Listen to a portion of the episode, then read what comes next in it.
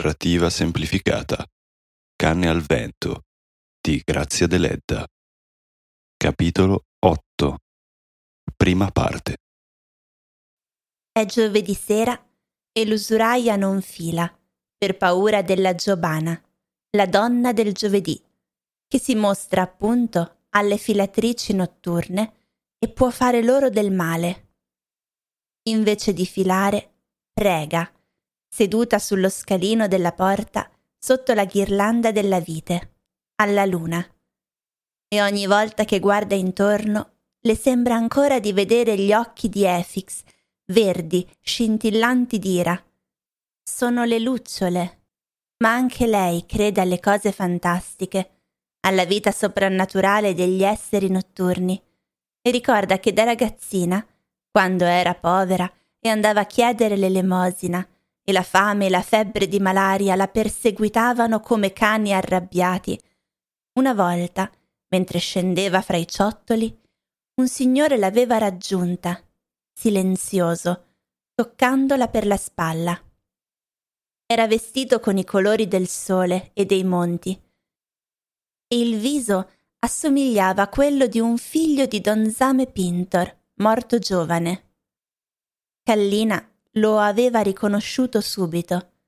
Era il barone, uno dei tanti antichi baroni i cui spiriti vivevano ancora tra le rovine del castello.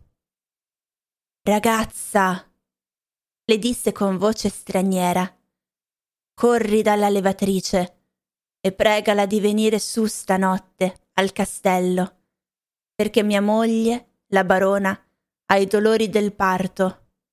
Corri Salva un'anima. Tieni il segreto. Prendi questo. Ma Kallina tremava, sostenendosi al suo fascio di legna. Non riuscì quindi a stendere la mano e le monete d'oro che il barone le porgeva caddero per terra. Egli sparì. Ella buttò via il fascio, raccolse i soldi spaventata come l'uccellino che becca le briciole e scappò via agile ma la levatrice, anche se vedeva le monete dentro i pugni di Kallina, le sputò sul viso per toglierle lo spavento e le disse ridendo Hai la febbre e stai delirando. Le monete le avrai trovate. Se ne trovano ancora sotto il castello. Dammele, che te le farò fruttare. Kallina gliele diede. Ne tenne solo una col buco e se la mise al collo. Andate, disse alla donna, salvate un'anima. Voi fingete di non crederci, così che io tenga il segreto, ma lo terrò lo stesso. E cadde a terra come morta. La levatrice si ostinò a dire per tutta la vita che era stata un'illusione della febbre. Le monete intanto fruttavano. Fruttavano tutti gli anni sempre di più.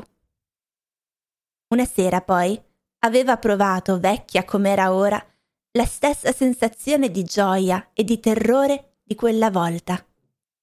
Un giovane signore le era apparso, tale e quale al barone. Era Giacinto.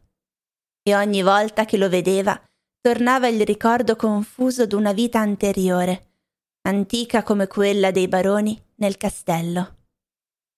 Eccolo che viene. Alto, nero, col viso bianco alla luce della luna. Entra, si siede accanto a lei sulla soglia. Zia Kallina, dice una voce straniera, perché ha raccontato i miei affari al servo. È lui che ha voluto, mi ha aggredita e voleva uccidermi.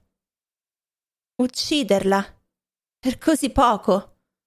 Oh, quell'uomo e le mie zie fanno tanto rumore per delle miserie, mentre c'è gente laggiù che fa debiti per milioni e nessuno lo sa.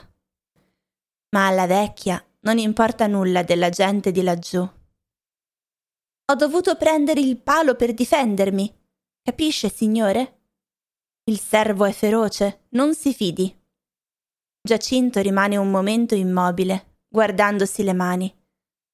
Poi trasalisce non mi fiderò.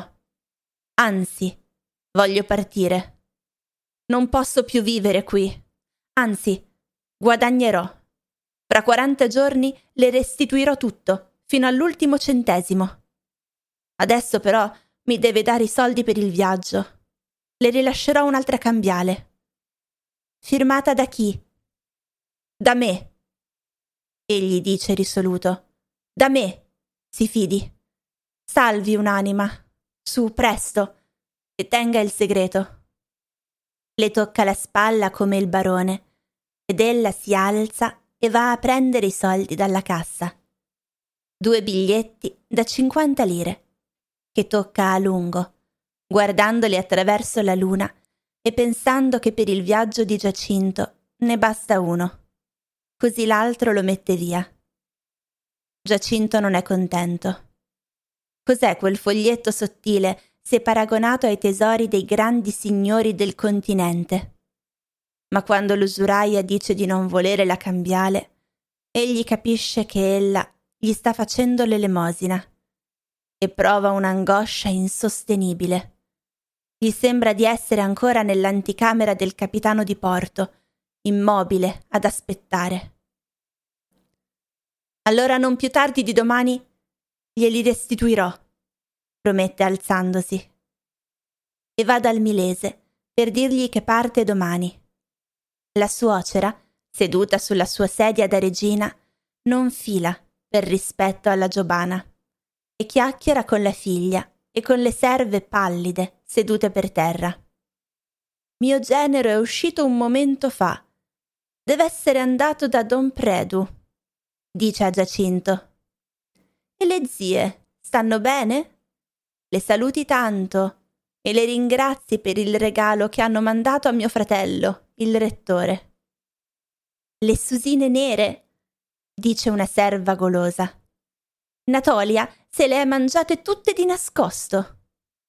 Se me ne dà ancora, don Giaci, vengo giù al podere con lei, dice Natolia, provocante. Vieni pure. Egli risponde, ma la sua voce è triste. E sebbene la vecchia padrona ammonisce, ognuno deve andare coi suoi pari, Natolia. Quando arriva in strada, egli sente che le donne ridono parlando di lui e di Grixenda. Sì, deve partire, andare in cerca di fortuna.